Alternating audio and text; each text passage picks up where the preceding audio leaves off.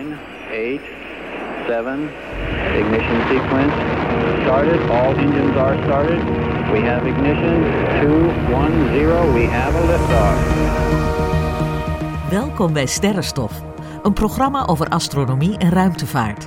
Met interviews, het allerlaatste astronomie- en ruimtevaartnieuws en de sterrenhemel van deze maand. Presentatie Anko van Hal. Hey, wat fijn dat je weer luistert naar jouw astronomie- en ruimtevaart talkshow Sterrenstof. Live vanuit het mooie Arlet Pearson te Amsterdam is dit alweer aflevering 15. Ga maar goed voor zitten, want in deze podcast gaan we op vele verzoek de heilige huisjes der wetenschap tarten en antwoord geven op de vraag of die UFO's wel of niet bestaan. Maar ook in deze uitzending natuurlijk onze vaste rubrieken, de vraag van de luisteraar, astronomie en ruimtevaartnieuws in het kort en de sterrenhemel van de maand juni 2022.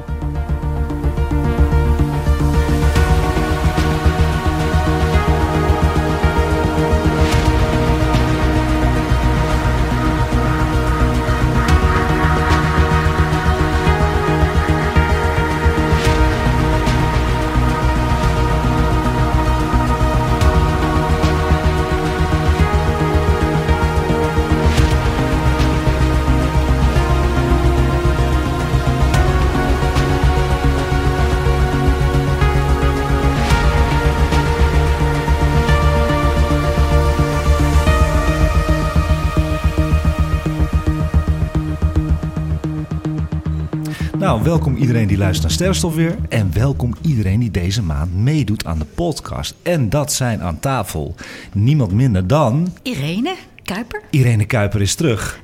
Irene Kuiper is terug. En het is maanden geleden was je ook... Eh, verschrikken, hè? Ja, ze verschrikken. En wie hebben we nog meer aan tafel? Dat is natuurlijk mijn vaste sidekick. Abe. Abe. En Abe zit helemaal, helemaal ver weg. Abe doet de techniek, eh, dames en heren. Dus dat is heel fijn. En Van praat vele mee. markten thuis. Ja, zeker. Ja, dus ik probeer een beetje te multitasken, maar ik, eh, we gaan het zien. Ja, je klinkt goed. Er komen dus veel onderwerpen aan bod. Dat heb je al gehoord bij de introductie. Maar ik doe altijd eerst de vraag hè, aan jullie. Hebben jullie nog wat opvallends aan de hemel gezien afgelopen maand mei? Ehm, ik heb een poging gedaan op 16 mei om op te staan op tijd voor de Echt, maansverduistering. heb je dat geprobeerd? Ik heb het geprobeerd, maar ik ging toevallig de 15e heel laat naar bed. Dus het is niet gelukt. het is niet. Het is ook. Ja, maar dat is toch juist een, een, een, eh, een moment om het te doen? Oh ja, Zo, toen- zo doet Ja, Abe. om, ja, het. om- het om- gedaan. om het, om het gewoon nog later naar bed te gaan, bedoel je? Ja, ik was, ik was Ja. gewoon nog wakker. Ja, Had, had dat even iets eerder gezegd. Ja. dan had je de vorige uitzending moeten luisteren. Want hij heeft het twee keer gezegd in de uitzending vorige Oh, keer. oh ja? Ja. dat is voor hem geen punt, dus hij blijft gewoon wakker. Oh ja, ja, ja. ja. Ja. Oké, nou. Nou ja, kijk, wat, wat is het, half vijf of zo, toch? Dat Ja, wel- dat rond- is wel rond erg half laat. vijf, ja. Maar ik was, ik was nog wakker en nou, ik was om vier... Ik ben iets ouder dan jij, hè, Abe. Ja. Ik hou dat gewoon niet vol. Ja, nee, ik was om, om drie uur of zo nog wakker. En toen dacht ik, ja, kan dat toch? Dus het Heb is je wel wat gewoon- gezien dan? Nou, ik heb, ik, ik heb een poging gewaagd. eh, dus ik heb uit mijn raam gekeken en ik heb het een beetje gezien. Een be- wat is een beetje? Ja, is ik een vertrouw het nou niet hoor. Echt Ja. niet. Ik denk dat gewoon ik, moest, ik moest heel erg om de hoek kijken. En toen zag ik eh, eh, eh, eh, een maan Ja. met een, met een hapje eruit. En toen dacht Nou ik, ja. nice. Nou, dan heb je het toch gezien. Ja, toch? Ja. Het was ook een hele moeilijke maansverduistering. Ja. Dus ik heb inderdaad eh, vier uur ben ik opgestaan. En het is gelukt om drie foto's te maken voordat de bewolking kwam. En die heb ik op eh, Instagram gezet. Ja, die zijn waanzinnig. Ja, Die dat waren zijn mooie foto's. Heel Ik heb ze gezien, ja. En zelfs met die wolken ervoor, dat vond ik eigenlijk wel een heel spannende foto. Die heb ik ook geplaatst. En dat was eigenlijk wel de mooiste sfeerfoto geworden. Dus ik was blij. Fijn. Ja, en Ja. verder nog wat gezien? Nou, ik vond die maan wel heel mooi, ja. Die volle maan. De volle maan, hè? Ja, die vond ik wel indrukwekkend. Dat was wel echt zo'n slapeloze nachtmaan. Ja, we gaan zo meteen Ja. over een maan hebben in juni die heel bijzonder wordt. Oké. Dat is een hele leuke inleiding van jou. Daarom, daarom heb ik ook oker aangetrokken. Voor die maan. Voor die maan. Dat is een okermaan gaan we krijgen. Oké. En Abe, heb jij nog wat eh, opvallends gezien? Of was je te druk met eh, feesten? Ik- ben niet elke dag aan het feesten aankomen, maar... Eh, dan nee, weten de ik- Maar je maakt ook er weer. wel elke dag een feestje van. Hey, precies. Kijk ja. Nee, nee, ik heb het gehouden bij de, bij de maansverduistering Mm. op 16 mei. Heel goed, jongens. Het, het heeft dus wel wat opgeleverd, Zeker, sterrenstof. zeker dus weten, eh, zeker dat hebben jullie in de agenda gezet. Daarbij, ehm, ja, we vieren onze feestjes hè, bij Sterrenstof. En eh, we kregen onverwacht een leuke recensie bij de NRC. Nou, gefeliciteerd. Ja, Ja, hartstikke leuk, man. dus eh, de mensen die dat willen lezen, Dat gaan we niet voorlezen. Nee. Want we hebben een heel druk programma. Ja. Kunnen gewoon naar eh, Sterrenstof Nieuws eh, op Instagram. En daar staat onder de kopje recensie staat de NRC-recensie ook. En we zijn Ik nogmaals... vind het wel chic hoor, Anko. Het is toch wel... Chic. Ja, ik ben ook heel trots op jullie ook. Want jullie zijn ook allemaal genoemd door de NRC. Voor de luisteraars, hij geeft een beetje licht nu. Ja, of ik stijg op. Ja. Ja, dat kan natuurlijk ook. Dus dat was dat. Dat was dus de afgelopen maand. En dan gaan we, zoals de inleiding zei, ga ik gewoon antwoord geven, deze uitzending, heel spannend, of Ja. UFO's bestaan. Ik ga gewoon ja of nee zeggen. Oh, wauw. Ja. Oké. Ga, zal ik het nu al zeggen? ja, ik vind het een goed plan. Maar dan ga ik hem wel uitleggen. Ja, Ja, ik geloof eh, in UFO's. oké. Maar ik ga het wel even uitleggen waarom natuurlijk. Ja. Precies een jaar geleden, in uitzending 3, hebben we aandacht besteed aan het onderwerp UFO's. Eigenlijk buitenaards leven en we kwamen op UFO's terecht. Dus als mensen die uitzending nog een keer willen terugluisteren, hij staat gewoon klaar op Spotify en iTunes. En in die periode gaf het Pentagon dus beelden vrij van UFO's, gefilmd onder andere door straaljagerpiloten. En dat klonk toen zo. Daar gaan we even naar luisteren. There's a whole fleet of them. Look on the ASA. My gosh. All going against the wind. The wind's 120 knots from the west. Look at that thing, dude. That's not our LNS though, is it? It's not. That is the LNS, dude. Well, if there's like... Look at that thing. It's rotating. Nickel 6-1 Tango Logic, over. Roger, uh, there's troubleshooting. What the fuck is that? Did you box moving target? No, I took an auto track. Oh, okay. Oh my gosh, dude. Ja, wat we horen is natuurlijk een euforistische straaljagerpiloot met zijn collega. En die zegt er ongeveer, als je goed hebt geluisterd, het is natuurlijk een beetje ruis, maar het is het, het fragment wat het meeste op tv wordt getoond. Je kan hem trouwens ook even terugkijken op onze Sterrenstof YouTube kanaal. Maar wat ze eigenlijk zeggen van, is dat wel een van ons? En hij gaat ook te snel, dat voertuig of dat fenomeen. En eh, het is natuurlijk niet van hun. En ze gaan hem ook filmen en ze hebben hem op een gegeven moment. En dat eh, schreeuwt hij uit. Dat is vorig jaar uitgezonden als een van de bewijsmaterialen dat, eh, dat ze een UFO hebben gefilmd. Nou, wat is nou een UFO? Duidelijk verhaal, eh, is iets wat je niet kan identificeren. Dus vandaar dat ik natuurlijk eh, volmondig kan zeggen UFO's bestaan. Want als je iets ziet wat je niet kan identificeren, zoals straaljagerpiloten dat hebben gedaan, dan bestaat de UFO. Een beetje een ding is van UFO's natuurlijk, dat weet iedereen, dat wij gauw gaan denken aan vliegende schotels en groene mannetjes. Daar moeten we denk ik een beetje vanaf. Ja. Maar wat Ja, is het Het dan? is natuurlijk al, al super lang een, een, eh, eh, een heel spannend onderwerp. Eh, Ik weet nog dat mijn zus op een gegeven moment een werkstuk heeft gemaakt. Nou, dat zal 1970 zijn geweest. En toen Ja. was er ook een ontzettend interessant boekje over UFO's. Oké. En eh, toen was dat ook al een enorm, eh, enorme discussie. Ja, het is al vanaf de jaren 50 eigenlijk booming. En als je heel ver terug in de tijd gaat, daar heb ik het uitgebreid over gehad in aflevering 3. Maar je ziet in bijbelse afbeeldingen en in, in, in middeleeuwse afbeeldingen zie je ook UFO's. Dus dat is heel interessant. Alleen het meest interessant is nu dat het Pentagon het gewoon bevestigd heeft. Nou is het natuurlijk zo dat Amerika dit helemaal wil onderzoeken omdat ze bang zijn. Ze zijn eigenlijk banger dat China en Rusland erachter zitten dan dat het buitenaardse wezens zijn. Ja, dat wou ik eigenlijk net vragen. Want kan het niet gewoon... Nee, dat zijn inderdaad, maar... Ja. Oké, dus, Dus dan is het niet buitenaards, per se. Nee, dat is natuurlijk niet per se Alleen- buitenaards. Alleen omdat ze het echt niet kunnen begrijpen. Ja, precies. Dus het zou een natuurlijk verschijnsel kunnen zijn, Abe en Irene. Rusland of China dus.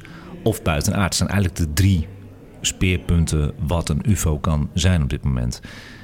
Belangrijk is om te vertellen, want ik kreeg heel veel vragen, dus een jaar later, en het is nu ook op het nieuws gekomen. Belangrijk is om te vertellen dat ze het wel heel serieus nemen. En dat is eigenlijk nog nooit zo gebeurd. Dus dit jaar. Het is, het is niet een eh, gekkies eh, verhaal meer. Nee, het is het niet meer. Nee. En ze hebben het nu ook ehm, eh, anders genoemd, hè, UAP's, eh, om even dat UFO-gevoel weg te krijgen. Maar het blijft natuurlijk een UFO. Waar staat UAP voor? UAP staat voor Unidentified Aerial Phenomena. Oké. Ja, ik hou het gewoon op UFO, maar dan weet iedereen waar we het over hebben.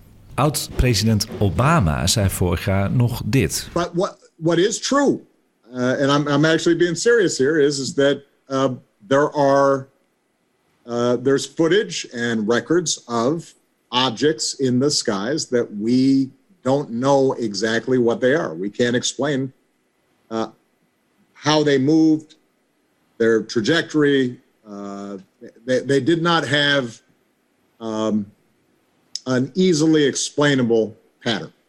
And so, you know, I, th- I think that we're uh, people still take seriously trying to investigate and figure out what that is. Ja, Obama zegt dus, hè, wat we allemaal hebben kunnen horen, ja, dat het een feit is. We kunnen gewoon het niet verklaren wat het is. Ja. En, en is het ook niet zo dat als het iets Russisch of iets Chinees zou kunnen zijn, het, het gebeurt daar toch ook? Het is niet alleen boven Amerika. Maar we hebben het over Rusland en China. En hoe ontzettend uh, veel geheim hebben Rusland en China. En hoe ontzettend niet transparant zijn die twee grootheden. Dus daar hebben we niks aan. Amerika is de enige nu die het naar buiten brengt, eigenlijk. Uh, UFO's worden wel overigens gezien over de hele wereld. Dus wat dat betreft is het niet alleen Amerika die het ziet, maar het wordt over de hele wereld uh, waargenomen. Eigenlijk, en dat was vorig jaar al duidelijk, zijn het niet de grootmachten. Is het niet Rusland en niet China. Nou, dan blijft er dus iets anders over. En dat is een natuurverschijnsel. Ja. Of Ja. toch iets buitenaards. Maar het, het gekke is, hè, wat zegt het Pentagon?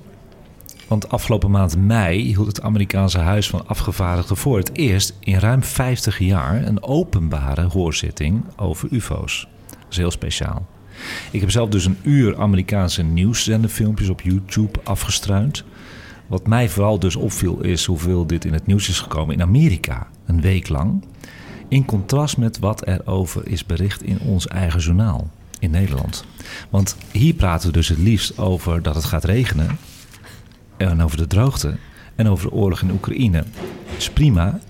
Maar hier wordt UFO dus helemaal niet serieus genomen. Er is wel eens eh, een klein beetje bericht hè, over de um, hoorzitting in Ja. Nederland. Maar één dag en een item van niet meer dan een paar minuten. Dus er is iets heel raars aan de hand op de wereld. Eigenlijk houdt de wereld zich daar niet mee bezig. Alleen Amerika nu. ja. Ontkenners. Totaal. Ontkenners misschien, Irene. Waarom zijn we niet meer onder de indruk van een feitelijke UFO? Dat vind ik zo interessant. Vind je het, denk je, belangrijk dat dat dan wel zo is? Of ik vind het erg? Of, snap je wat ik bedoel? Ja, ik vind het erg. Hoezo vind je dat erg? Omdat die beelden er zijn. En het zijn dingen die ik heel graag wil begrijpen. Zoals ik heel erg wil begrijpen hoe de ruimte en het heelal werkt. Zoals ik daarom sterrenstof maak, wil ik ook heel graag weten of dit wel of niet buitenaards is. Ik zeg dus niet, ik zeg dat UFO's bestaan. Ja, tuurlijk. Maar ik zeg niet dat eh, het een buitenaards iets is. Dat zeg ik niet. Nee, nee, nee. Dat, dat- Maar eh, ook al zou ik het wel zeggen, zou ik er ook achter staan. Alleen ik begin me nu wel af te vragen waarom Amerika en het Pentagon zich zo druk maakt. Ja, en en is het niet het vervolg dat je denkt op het moment dat je dus ontkent dat er dus iets is wat. Dat er dus iets bestaat, blijkbaar ook zichtbaar is, waarvan wij niet weten wat het is. Mhm. Dat, dan kun je pas gaan onderzoeken als je erkent dat het er is. Ja, precies. En dan kun je pas weer stappen verder nemen. En dat doen ze nu Ja, in Amerika. in Amerika. Maar, en, en denk je dan ook niet dat, het, dat, nou ja, laat ik het even desinteresse heel ongenuanceerd zeggen. Ja? Ehm, dat dat komt omdat het gewoon zo onduidelijk is, zeg maar. Omdat het al misschien voorheen, zou je kunnen zeggen, dat het een taboe is om erin te geloven, Precies. publiekelijk. Mhm. En dat het dan nu, ja, er, er is iets en daar, dat erkennen we wel, maar verder hebben we geen idee. Is dat dan niet ook juist de reden dat, dat men denkt van ja, ik zie het wel of zo? Snap je? En Ja. dat er pas echt hele concrete interesse is als het is, ja, wow, we hebben dit gevonden en het komt daar vandaan of zo. Maar het was natuurlijk vorig jaar al best wel heel erg concreet. Ik bedoel, toen viel het toch ook de schellen van de ogen. Dat die filmpjes er waren en dat, die, dat we die bandopnames hadden. eh, tenminste, dat die naar buiten werden gebracht. Dus dat werd al best wel heel erg concreet. Dat je, ja, maar ik bedoel, als je het letterlijk met je ogen kan zien... dan is het, dan kan je niet zeggen dat het er niet is. Maar ze hebben dus meer vrijgegeven nu. Ja. Ik vind het ook opvallend wat je zegt, want wat Abe zegt, dat snap ik heel goed. Wat jij zegt ook, want vorig jaar was het wel een ding. Ook op het journaal, de hele week door. Het lijkt alsof we het alweer gewend zijn. Misschien is dat ook wel mooi hè, van de mensheid. Dat we Maar gewoon... is er veel veranderd in een jaar van eh, hoe het, toen het vorig jaar meer in het nieuws kwam? En zijn we nu veel wijzer geworden? Want als dat niet zo is, dan snap ik dat inderdaad de aandacht afhaakt, toch? We zijn niet wijzer geworden. Behalve het feit dat mij eh, heel erg opvalt. Want ik heb echt wel goed zitten struinen. Dat het Pentagon weet dus absoluut niet wat de UFO's nog steeds zijn. En zijn dus, wat ik al zei in het begin, banger dat het de Russen of de Chinezen zijn. dan buitenaardse ehm, voertuigen. En dat valt mij heel erg op. Waarom zijn wij eigenlijk banger voor Rusland en China. dan voor een buitenaardse drone? Want ik denk dan, als het iets buitenaards is, dan is het een drone. Ziet er ook echt uit als een drone. Alleen een drone die dingen kan die wij nog helemaal niet kunnen qua techniek. En snelheid. En snelheid. Dus hij kan in een minuut bijvoorbeeld de zee in, maar dan ook het heelal in in een minuut. Nou, dat kunnen wij helemaal niet. En dat kan Rusland zeker niet. En China ook niet hoor, jongens. Nee, dat denk ik ook niet. Dus eh, dat weten hun ook donders goed, Amerika. We hebben eigenlijk de Chinezen en Rusland hebben even weggevecht. Hè? Dat is het dus niet. Het kan Daar een- zijn wij het over eens. Toch wel? Ja, vind ik wel. En jij, Abe, Abe zit een beetje in het midden. Jij denkt toch wel Nee, dat ik, het... ik, ik weet niet, ik ben er gewoon altijd heel sceptisch over. Maar, maar ik, ik vind het heel leuk om het hierover te hebben. Want dan kan ik misschien een andere kant op gaan. Hè? Nee, ik wil je niet overtuigen. Nee, wil dat weet ik. Dat weet is ook wat? heel goed. We- eh, nogmaals, ik wil gewoon eh, de feitelijke dingen zeggen. En ik ben natuurlijk wel een wetenschapper, want ik ben een astronomie-nerd. Dus ik trap nu wel tegen wat huisjes aan, wat ik helemaal niet erg vind. Maar wat jij denkt, dat is eigenlijk de doorsnee wetenschappers die zo denken. Van nou laten we er maar niet druk om maken, want ik weet toch niet wat het is. Ik heb daar geen zin in. Ik wil wel weten wat het is. En ik wil gewoon ook wel... En natuurlijk zou ik het fijn vinden om te weten dat het buitenaards is. Ja, dat is mijn hobby. Dat zou ik heel leuk vinden. Ja. Zou maar je een ook, keer mee willen vliegen? ja, zeker. Het is natuurlijk mateloos interessant dit, hè? Ja. Ja. Ja, er is een nieuw fragment ook. En dat is de audiofragment van een hoorzitting van eh, dit jaar. Gaan we even naar luisteren. What are we observing? Uh, what you see here uh, is um, uh, aircraft that is uh, operating in a, uh, in a U.S. Navy training range that has observed a spherical object. It looks reflective in this video, somewhat reflective, and it quickly passes by the cockpit of the, of the aircraft. I do not have an explanation for what this, this specific object is. Buiten het feit dat deze meneer heel vaak uh zegt in zijn zin. Wat waarschijnlijk betekent dat hij het ook heel moeilijk vindt om te vertellen. Dat betekent ook wel dat als ik dit zo hoor, het heel serieus wordt genomen daar. Door al mijn research van afgelopen week op YouTube ben ik eigenlijk ook heel serieus geworden hierover. Maar eigenlijk wil ik de kant op dat we erachter komen echt wat het is. En als het een natuurverschijnsel is, dan past het zelfs ook nog in sterrenstof. Want dat is de kosmos. Ja. Dus Dus een soort dat- komeetachtige Ja, of, verschijning of is. iets wat... Ja, maar eh, ja, dat is het niet. Ja, sorry dat ik het zeg. Als je de beelden ziet, is het geen natuurverschijnsel. Maar ja, Ja. goed. Het is zo concreet, hè? Het is heel concreet, ja, nu. Ja. En zo concreet is het nog nooit geweest, Abe. Dus in 50 jaar een open eh, publieke hoorzitting. Ja, dat is natuurlijk eh, ongekend. Ja. Ik ga die filmpjes eens bekijken. Goed. En dan kom ik terug op, een, eh, op mijn... eh, Jij gaat eh, Sterrenstof YouTube bekijken. Ja. Daar staan de filmpjes klaar. ja. Abe is de meest sceptische, denk ik, Irene, van ons drieën nu. Mm, Vind ik eigenlijk wel leuk ook. Ja, ik, ik neig gewoon wel echt eerder toe naar, naar China of Rusland. Maar ik wil heel graag dat het iets buitenaards is natuurlijk. Want dat is gewoon bijzonder. Heel leuk en bijzonder. Nou, ik vind het ook wel een leuke open discussie. Dus Ja. als mensen hierover willen discussiëren, eh, DM me even op Instagram, Sterrenstofnieuws, of e-mail mij op eh sterrenstofnieuws.gmail.com. En dan gaan we er gewoon lekker over verder praten. Ja. Ik, eh, laat, ja, ik vind het leuk om daar wel over in gesprek te gaan. Het is wel een mooi onderwerp. Dan gaan we nu naar de vraag van de luisteraar. En dat is van onze vaste luisteraar Anna Hoogwoning. En Anna Hoogwoning heeft een vraag gesteld die ik zo bijzonder leuk vond en zo ontzettend moeilijk dat ik ben gaan graven. En ik weet, Anna, excuses daarvoor. Ik weet niet of ik een goed antwoord voor je heb. Maar ik heb mijn best gedaan. En ik wilde mezelf daar gewoon aan wagen. Want dat is deze uitzending. Het thema is dat ik me overal waag. De vraag van Anna Hogewoning is... De tijd gaat sneller hoe verder je weg bent van de aarde. De aarde is de zwaartekrachtbron. Maar biologisch word je ook sneller ouder dan toch? Hoe werkt dit dan precies? Oh, dat is een interessante, ja. Ja, dat is super wetenschappelijk. Z- Dat Zouden, is dan, wel echt boeiend. zouden piloten die dan dus heel veel vluchten hebben gemaakt... die zouden dus eerder oud zijn? Ja, maar je hebt het echt over, over, over tien keer zo klein dan een microseconde. Ja, toch? dat zijn millisecondes Ja, waar we het over dan hebben. Ja. eh, voor piloten waarschijnlijk. Maar inderdaad, als je verder weg van de aarde gaat, dan gaat de tijd sneller. Nou, het klopt. Anna, de tijd gaat sneller naarmate je verder van het aardoppervlak verwijderd bent in vergelijking met de tijd op het aardoppervlak. Dit effect staat bekend als zwaartekracht-tijddilatatie. Het wordt voorspeld door de algemene relativiteitstheorie van Einstein en is meerdere keren door experimenten geverifieerd. Tijdsdilatatie slaat dus op de Einsteins speciale relativiteitstheorie die ons leert dat beweging door de ruimte in feite veranderingen in de tijdstroom veroorzaakt. Als je in de buurt van de lichtsnelheid kunt reizen, zijn de effecten dus veel meer uitgesproken. Bijvoorbeeld een astronaut die terugkeert van een ruimtereis met relativistische snelheden. Bij terugkeer is die jonger dan de vrienden van dezelfde leeftijd en familie die op aarde zijn gebleven. Hoeveel jonger precies hangt af van hoe snel het ruimtevaartuig precies bewoog en versnelde. Dus het is niet iets dat we gemakkelijk kunnen beantwoorden. Maar als je een exoplaneet op 10 tot 50 lichtjaar afstand probeert te bereiken en toch thuiskomt voordat je zelf van ouderdom sterft, moet je met bijna de lichtsnelheid bewegen. Er is hier nog een andere rimpel die het vermelden waard is: tijdsvertraging als gevolg van zwaartekrachteffecten.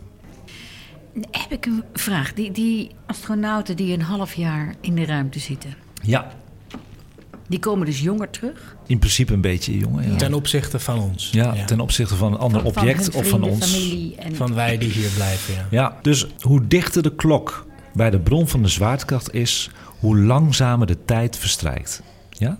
Ja. Hoe verder de klok van de zwaartekracht verwijderd is, hoe sneller de tijd verstrijkt. Is dat duidelijk? Ja, Nee, hartstikke het, is een, het is een ontzettend boeiende vraag en het is zo'n tof onderwerp. Dus Ja. Anna, ja, ja hele leuke vraag. Ja. Ja. Ja. Voor meer info trouwens over dit onderwerp kun je naar de aanbevolen playlist op onze eigen Sterrenstof YouTube. En dan krijg je beelden erbij te zien. Eh, jullie hebben nu mijn verhaal gehoord. Maar met beelden erbij wordt het misschien nog iets duidelijker. Dus ga even naar eh, YouTube, naar de uitzending. Dankjewel Anna voor deze hele mooie vraag. Welkom bij Sterrenstof, een programma over astronomie en ruimtevaart. Met interviews, het allerlaatste astronomie- en ruimtevaartnieuws en de sterrenhemel van deze maand. Presentatie Anko van Hal. Eh, Anko, hoe zit het met de nieuwtjes? We zijn toe aan de nieuwtjes, inderdaad. Ik heb leuke nieuwtjes gevonden, ook weer heel divers. Het eerste nieuwtje is... De Voyager 1 stuurt opeens hele rare signalen terug naar de aarde. En Abe zit te genieten. Waarom, Abe? Nou, ik wist het helemaal niet en ik vind het heel mooi in deze uitzending passen. Ja, ik ook, ja. Ja, klopt, ja. NASA-ingenieurs hebben geprobeerd een mysterie op te lossen... dat plaatsvindt op hun Voyager 1 ruimtevaartuig. De ruimtesonde zendt blijkbaar signalen uit... die niet weerspiegelen wat er werkelijk aan boord gebeurt. Het probleem lijkt het Attitude Articulation and Control System, de AACS, van de Voyager 1 te zijn, dat de oriëntatie van het 45 jaar oude ruimtevaartuig regelt. Het is dus ook mogelijk dat ze dus eh, dit verschijnsel niet kunnen verklaren en dan laat ze het gewoon wat het is. Zo, zo erg is het. Dat is wel leuk. Maar als ze wel de bron vinden, kunnen ze het probleem mogelijk oplossen door software- of hardwarewijzigingen. Kun je, kun je uitleggen wat ze dan ongeveer horen? Is het Ja. een piep? Is het een... Ze krijgen signalen terug, maar niet de signalen die ze verwachten. Dus die ze 45 of 40 jaar lang hebben gehad, die krijgen ze niet terug. Dus het is een, een, een iets raars aan de hand daar. Maar Voyager 2 heeft dat probleem niet en die zit er net achteraan. Zou het kunnen zijn dat het gewoon verslijten is? Ja, maar Voyager 2 heeft hier geen last van.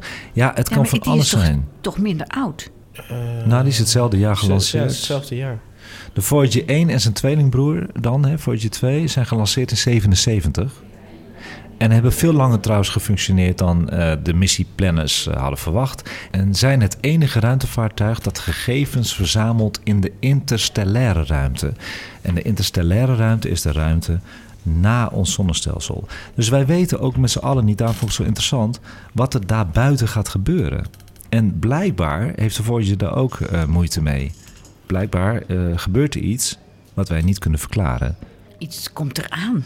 Ja, of, of misschien is er wel een soort straling wat het verstoort daar. Dat weten ze allemaal nog niet. Dat is wel interessant nieuws, toch? Ja, Ja. Ja, ik vind het super spannend nieuws. ja. En Abba, wat denk jij hierover? Want jij bent wel een Voyager-man. Dat heb je wel eens eerder in uitzendingen gezegd. Vond je een heel interessant ruimtevaartuig? Nou ja, kijk, het is natuurlijk het is zo'n boeiend vaartuig... omdat het in 77 gelanceerd is en nog steeds werkt. En, in, Ja. en eh, de enige vaartuigen zijn die buiten het... eh, of die in het interstellaire eh, Gebied nu gebied bevinden. bevinden. Precies, Ja. ja. Dus wat informatie die daar vandaan komt, dat is uniek. Dus dat is gewoon fantastisch. Ja, 23,3 miljard kilometer van ons vandaan nu. Ja, en dat dat is niet en voor te vind ik het stellen. fascinerend dat die, die antennes zich precies op de aarde kunnen richten. Want dat is, het is, de, aarde is, de aarde is zo'n kleine zandkorrel. Ja, er is niks meer voor ze Helemaal natuurlijk. niks meer. Nee. nee, interessant. We gaan eh, hierop terugkomen als ze weten wat het is. Leuk. Oh, cliffhanger, nice. Ja. En dan gaan we het over Mars hebben. Dat doen we eigenlijk eh, elke uitzending, hè? even over Mars. Natuurlijk hartstikke leuk. En je hebt daar een ruimtevaartuig, dat is de Mars Lander Insight. Maar, triest nieuws, mensen. Hij gaat het einde van het jaar niet halen. Oh nee. Ja, dat is altijd niet zo heel erg leuk. Er staan behoorlijk wat ruimtevaartuigen op Mars hè, op dit moment. Zo'n 15 stuks. Vier daarvan eh, die zijn eh, operationeel. En de ene houdt het dus wat langer uit dan eh, de ander. En die ander dooft wel eens uit als een kaars. Hoe komt dat nou? Nou, de Insight heeft dat ook. Hij landde in 2018 op Mars om onder andere Marsbevingen te registreren. Maar hij heeft helaas nog een paar maanden te leven. Dat laat NASA in een verklaring weten. De landen die al enkele jaren de inwendige structuur van Mars onderzoekt, verliest geleidelijk aan vermogen. Dus de energie gaat eruit. Heel zielig. Eh, Maar eh, Ja. ze- eh, werkt dat ding niet op zonne-energie? Ja, en dat is het punt. De reden voor het verlies aan vermogen is de ophoping van stof, marsstof op de zonnepanelen inderdaad. Oh, dus hij, hij zou eigenlijk schoongemaakt moeten worden. Je hebt daar ook Ja. gewoon klimaatproblemen. Exactly. De Insight is uitgerust met dus twee zonnepanelen die elk ongeveer 2,2 meter breed zijn. Toen de Marslander in november 2018 op Mars arriveerde, produceerden deze zonnepanelen ongeveer 5000 wattuur per Marsdag. Ook wel Sol genoemd. Eén Marsdag komt overeen met één aardse dag en 39 minuten. Voor je beeldvorming is dat genoeg om een elektrische oven een uur en 40 minuten van stroom te voorzien. Maar Mars is een stoffige planeet dus. En dat stof is tevens neergedaald op de zonnepanelen van InSight. De komende tijd zal de Marslander steeds meer vermogen verliezen en als een nachtkaarsje uitgaan. Later deze zomer zullen de wetenschappelijke operaties dan ook worden beëindigd. En in december van dit jaar zal de lander waarschijnlijk helemaal onbruikbaar zijn. En dan blijft hij daar achter? Achter, forever and ever. Ja. Maar, ze hebben daar ook erosie, dus dat gaat wel slijten. Nou, forever and ever. Ik- Het duurt toch niet meer heel lang voordat, voordat mensen naar Mars gaan. Nee, en dat, ik, ik- weet je wat ik Dan denk, kunnen ze de rotzooi opruimen. Nee, weet je wat ik denk wat er gaat gebeuren? mee. wordt het een monument. Ja, dat worden allemaal, dat worden allemaal monumenten. Let op mijn Ja, woorden. ja, Ja, ja, ja, echt hoor. ja, Dat is heel erg leuk. Rijksmonumenten, dat is dan de... Ja, ja. Ja, en wat heeft de Insight allemaal klaargespeeld? Nou, eh, we kunnen met trots kijken op de missie van Insight. Want eh, hij heeft alle verwachtingen overtroffen. Hij heeft inmiddels al meer dan 1300 Marsbevingen geregistreerd. En begin mei, dus onlangs 2022, heeft de lander zelfs nog een Marsbeving met een kracht van 5 op de schaal van Richter gemeten. En deze beving is de boek ingegaan als de zwaarste beving die ooit op een andere planeet is gemeten. Dus gefeliciteerd Insight. Ja, en, en, en is daardoor wellicht ook die, die, die zonnepanelen zijn misschien nog vuiler geworden door die beving? Nou, ik zou eerder zeggen, de stof is eraf gegaan door de beving. Oh, dat, ja, dat kan ook nog. Maar Irene, dat is niet gebeurd. Nee. Ik zit altijd maar, eh, weet je wat ik dan zit te denken? En ik weet niet of je, er zijn ook zandstormen op Mars. Hè? En dan hoop ik maar dat er zo'n storm over die eh Insight gaat. Dat die panelen, dat is wel eens gebeurd bij een rovertje. Door een storm, dat die weer eh, ging werken. Dus laten we hopen dat Laten dat we hopen op gebeurt. slecht weer. Precies.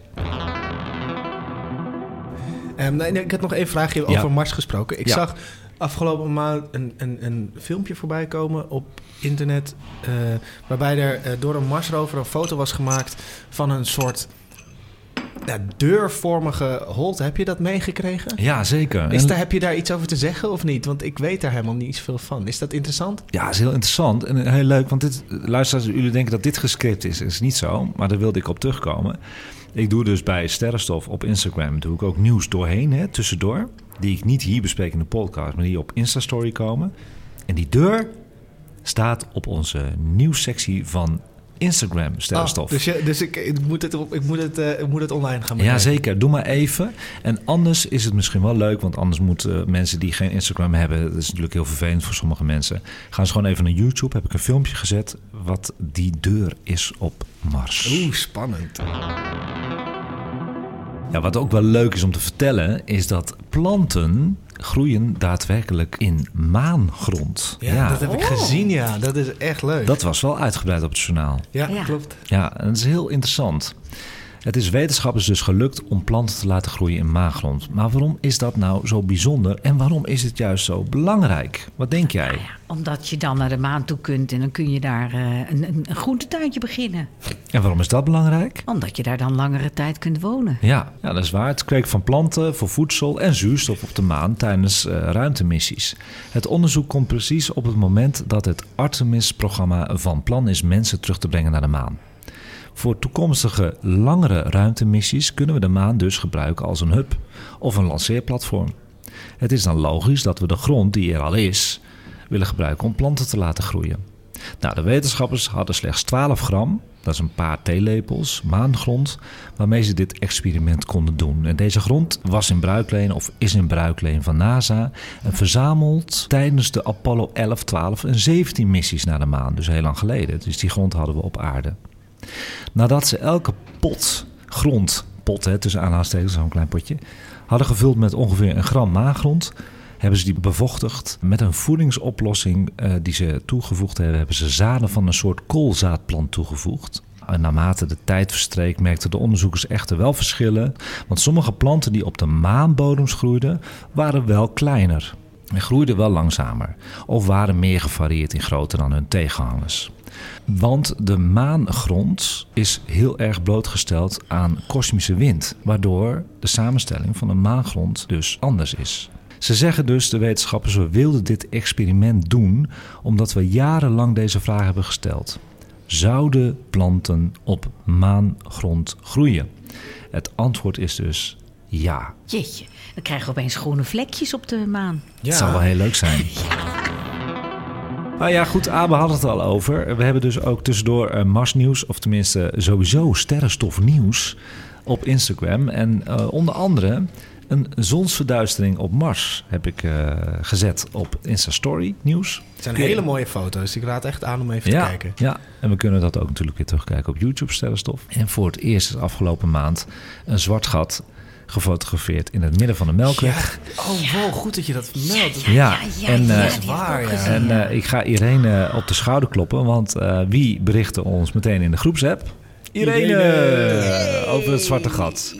Staat ook in de Insta-stories nieuws van Instagram en ook op onze YouTube van Sterrenstof. Graag gedaan. Ja, ik had echt toen ik, toen ik die foto's zag van, van dat, dat ik, omdat het het zwarte gat is van de Melkweg, Ja, echt een soort van klinkt een beetje heel neurderig en stom, maar bijna een soort moedergevoel naar, dit, naar, dat, naar dat zwarte gat, omdat het van ons Melkweg stelt. Ja. We hebben het altijd over zwarte gaten ergens anders en het is zo ver weg en weet ik veel Ja. wat. Maar dit, deze, door dat ding vliegen wij rond, eh, rond het Melkweg. klopt. Zo is het helemaal, Abe. Dus je was eigenlijk heel blij. Ik was, ons- het was zo mooi. Het is super mooi nieuws. Ja, en weet je wat ik mij opviel, want dat vond ik natuurlijk ook, dat de hele wereld zo blij was ervan. Ja, dat is toch grappig, hè? Dus blijkbaar is er bij iedereen eh, iets geland van... oh, wacht even, we gaan echt... Kijk, dat is wat de mensheid nodig heeft, hè? Daadwerkelijke, feitelijke foto's. Ja. Dat is het gewoon. Ja. Alsof, je, alsof je thuis een soort ruimte ontdekt achter je kast. Dat je denkt, goh, mijn huis is een meter groter. Ja, precies. Dat is, echt, dat is een, mooi, dat is een mooie analogie. Ja. Dat is, Ja. eh, Ja. Prachtig, ja. Ja. Hey Anko, ik ben wel benieuwd wat er deze maand allemaal te zien gaat zijn. Ja, want het valt mij op dat jullie er toch wel een beetje aan houden. Maar jullie weten ook dat ik er elke keer op terugkom, hè? Dus jullie kunnen natuurlijk ook niet een keer gaan cheaten. Als huiswerk gedaan. hè. Ons huiswerk elke maand.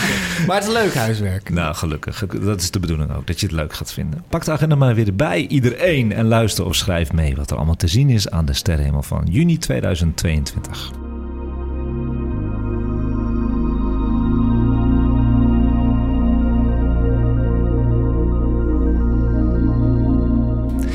Beginnen altijd eh, standaard met de planeten. In juni zijn vier van de vijf planeten die met het blote oog waarneembaar zijn te bewonderen aan de ochtendhemel. Gaan we weer de ochtendhemel. waarvan er drie vanaf nu steeds beter zichtbaar worden. Daar kom ik zo op terug, dat is heel interessant. De kleine hete planeet Mercurius is de komende maanden dus niet waarneembaar en verschijnt pas eind september weer aan de ochtendhemel. Dus moeten we even gedag zeggen. De planeet Venus is waarneembaar en dan wel in de ochtendschemering laag boven de oostelijke horizon. In de ochtendschemering van 26 juni is er een hele mooie samenstand te zien van Venus met de open sterrenhoop de Pleiade en met de smalle maansikkel. De heldere Venus staat dan 2 graden maar onder de maansikkel. De Pleiaden staan 4 graden boven de maansikkel. Dus met andere woorden, de maan staat tussen Venus en de Pleiaden. Kan ik het ook met het blote oog zien of niet? Ja, dat is allemaal met het blote oog. Dus eigenlijk, het is leuk dat je dat vraagt. De meeste dingen die ik vertel, is met het blote oog. Vanaf je balkon of uh, uit je tuin. En vanaf deze maand wordt de rode planeet Mars, waar we het steeds over hebben, steeds beter zichtbaar met het blote oog. In de ochtenden van 22 en 23 juni staat de maan dicht bij deze rode planeet. Mars gaat nu dus elke maand helderder, dus beter zichtbaar worden. En zelfs eind dit jaar wordt het de helderste rode ster aan de avond- en nachthemel. Kijk aan. Dus hoef je niet meer 's ochtends op. En hij is ook nog veel helderder in de avond en de nacht. Dat wordt een heel leuk jaar nog. Nice. Dat wordt een makkie. Wordt een makkie. De tweede planeet die steeds beter zichtbaar wordt, is de reusplaneet Jupiter. Op 14 juni kun je met een simpele verrekijker trouwens, of kleine telescoop, maar iedereen heeft wel een verrekijker denk ik, ongeveer, de vier grootste maantjes van Jupiter proberen te spotten. Dat is heel erg leuk. Ze staan dan alle vier rechts van een planeet op een rijtje als vier kleine stipjes. Op volgorde van Jupiter naar rechts zijn dit Europa, Callisto, Io en Ganymedes. En als je zin hebt, s ochtends op te staan, doe dit dan rond 4 uur in de ochtend. Op 21 en 22 juni staat de planeet Jupiter dicht bij de maan trouwens. Bekijk deze samenstanden in de ochtenduren. Jupiter gaat ook nu steeds eerder opkomen en wordt dus zogezegd ook waarneembaar in de nachten en avonden de komende maanden. Dus dat is wel fijn eigenlijk. Maar nog niet deze juni? Nee, dat gaat de komende maanden gebeuren. Dit gebeurt trouwens ook met de geringde planeet Saturnus. Die komt deze maand al net na middernacht op en hij gaat, net als Jupiter, ook de komende maanden zichtbaar worden in de nachten en avonden. Op 18 en 19 juni kun je proberen Saturnus te spotten, nog in de ochtenduren dus, met de maan in de buurt. Vind je dit moeilijk? Gebruik dan de sterren-app van Irene, de Stalwalk, hè, geloof ik. Hij is niet van mij, maar ik gebruik hem. Wat valt er dus nog meer te beleven in juli? Nou, je had het er net al over. De zomer begint. Ja, de zonnewende. De zonnewende. En maar liefst twee keer deze maand. Want op 1 juni begint die ook al. En dat heet de... Begin van de meteorologische zomer. Yes! Nice. Tien Onge- punten. ongescript. Doe het maar. Ja, dat zijn er zeker. twaalf. Zeker. Dit omvat eh, voor weerkundigen dus de maanden juni, juli en augustus. En de astronomische zomer begint dit jaar op 21 juni om 14 over 11 's ochtends. Dit heet dus de zonnewende. En voor ons op het noordelijke halfrond betekent dat dat onze dagen op een langst zijn. Daar hebben we wel weer zin in, denk ik. Ja, nou, ik vind het altijd zo Oh. snel gaan. Ja. Daarna je- gaan we weer afbouwen. Ja, dan gaan we, worden, het wel, worden de dagen weer korter. Maar die, op de een of andere manier is altijd de, de, de, de periode tussen 21 december en 21 juni... Ja. Lijkt sneller te gaan dan, Dan- andersom. dan andersom. De andere, andere periode. Hmm. Anderhalf. Ehm, ja, ik snap je wel, ja. Psychologisch gevoel. Het zit allemaal tussen je oren. Het is allemaal tussendoor. Dan is er nog een leuk verschijnsel deze maand. De supermaan komt eraan. En je hebt vast wel eens deze term gehoord, hè? de supermaan. En vooral de laatste jaren wordt hier op het journaal veel aandacht aan besteed. Op 14 juni en overigens ook op 16 juli, kom ik op terug, is het weer zover. Maar wat is een supermaan nou eigenlijk? Zal ik het even uitleggen? Vinden jullie dat ja, leuk? dat ben ik wel benieuwd naar. Nou, ik, ja, ja. Ja, toch wel? Ja, ja, ja, ja. En eigenlijk is het wel eigenlijk zo bijzonder. Een supermaan is een volle maan die groter en helderder opkomt dan gewoonlijk. Ten gevolge van de elliptische baan van de maan rond de aarde varieert dus de afstand van de aarde tot de maan doorgaans tussen ongeveer 357.000 kilometer en 406.000 kilometer. De kortst mogelijke afstand bedraagt 356.400 kilometer. Dan spreken we eigenlijk over supermaan. Dus dat betekent dat hij veel groter is. Is hij iets, iets groter. Iets groter. Iets groter. Maar ondanks dit verschil in afstand en helderheid is het fenomeen eigenlijk nauwelijks met het blote oog waarneembaar. Ik zal jullie een voorbeeld laten zien. Ik heb hem hier klaar liggen. Je ziet twee manen, twee volle manen ga ik jullie laten zien. En de ene is de supermaan, de andere is de gewone maan. En dan zie je het minieme verschil. Dit is het verschil. Is Oh, die... echt waar? En links... Maar is het links de Supermaan? Ja, Oké. maar ja, het is minieme. Ja. Ja. En jij zit eh, op een goede afstand, eh, Abe, dus dat is wel een goede Ja, voor de maar ik, ik zie het wel, maar het is omdat ik het weet. En dat is het. Dat is het enige. Maar wat ik wel leuk vind te aankijken, ik, maak hem nu een beetje dood, hè, dat fenomeen Supermaan. Maar alsjeblieft blijf kijken. Ik ben eigenlijk heel dankbaar dat het wordt gehyped. Want daardoor gaat iedereen, serieus, als op het journaal is het altijd, hè, wordt het gezegd, gaat iedereen toch even naar buiten. Ja. En naar boven kijken. En dat wil ik. Dus ga die Supermaan kijken. 14 juni in je agenda zetten. Altijd een hele mooie opkomst. Dan is er nog één eh, fenomeen. En dat is het laatste fenomeen van de sterrenhemel van juni 2022. En daar heb ik het ook vorig jaar over gehad. Want we doen al meer dan een jaar sterrenstof. Dus we komen soms gewoon lekker terug op eh, fenomenen van vorig jaar. En dan is het een beetje een reminder en de moeite waard. En dat zijn de lichtende nachtwolken. Weten jullie nog wat dat zijn? Nee, de term komt me wel bekend voor, maar het is echt Dat- weggezakt. Dan is het goed, hè? Ja, het ja goed dat je het herhaalt. Juni is de perfecte maand om de lichtende nachtwolken te spotten. Vorig jaar hebben we dus dit al besproken. En waarom zijn lichtende nachtwolken dus alleen rond deze tijd zichtbaar? In deze maand staat de zon namelijk laag onder de noordelijke horizon, waardoor deze wolken als het ware van onderuit door de zon worden verlicht. Lichtende nachtwolken komen namelijk voor op 75 tot 85 kilometer hoog. Dat is heel hoog. Want normale wolken komen maar tot 20 kilometer. De nachtwolken ontstaan doordat de temperatuur hoog in de atmosfeer dus heel laag is. Hierdoor kan ijs zich afzetten op talrijke stofdeeltjes die daar rondzweven. Die stofdeeltjes komen van bijvoorbeeld vulkaanuitbarstingen of meteorieten. Ver na zonsondergang weerkaatsen deze hoge wolken nog steeds dus zonlicht. Dus ook als het al donker is en ook rond middernacht. De sterren blijven trouwens gewoon zichtbaar in deze dunne, zilverachtige wit, geel, oranje of lichtblauwe wolken.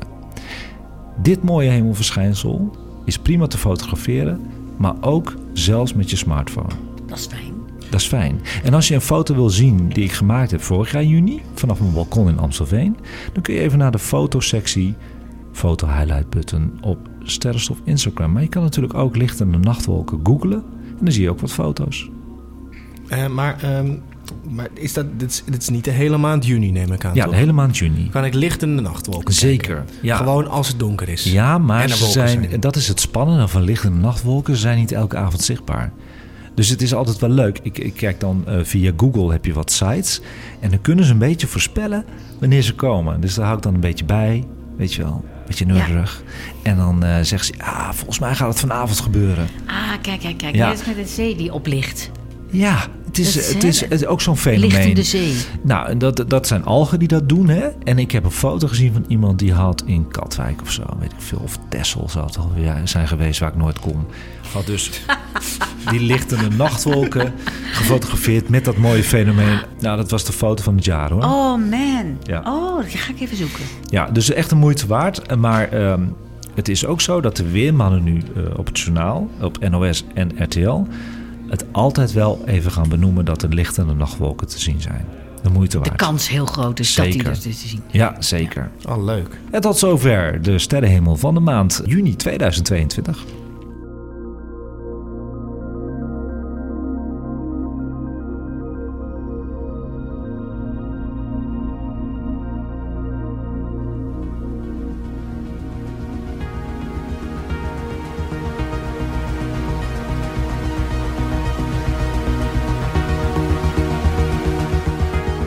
Tot zover Sterrenstof voor de maand juni 2022. Weer live, en dat hebben we gehoord, heel gezellig vanuit het Arlet Pierson te Amsterdam. Je kunt mij natuurlijk mailen voor vragen, opmerkingen en tips over astronomie en ruimtevaart op sterrenstofnieuws.gmail.com. Je kunt Sterrenstof dus ook vinden op Instagram met de audiograms, nieuwtjes en astrofotografie van de hemelverschijnselen van de maand. En dat is te vinden op Sterrenstof Nieuws. Terugluisteren kan altijd nu al via alle bekende podcastplatformen.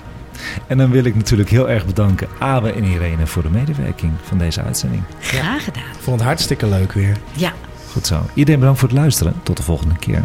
En kijk eens wat vaker omhoog.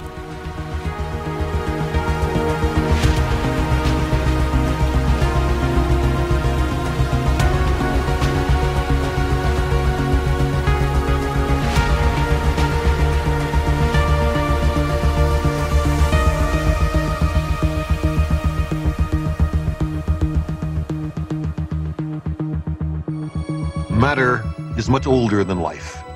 Billions of years before the sun and earth even formed, atoms were being synthesized in the insides of hot stars and then returned to space when the stars blew themselves up. Newly formed planets were made of this stellar debris. The earth and every living thing are made of star stuff.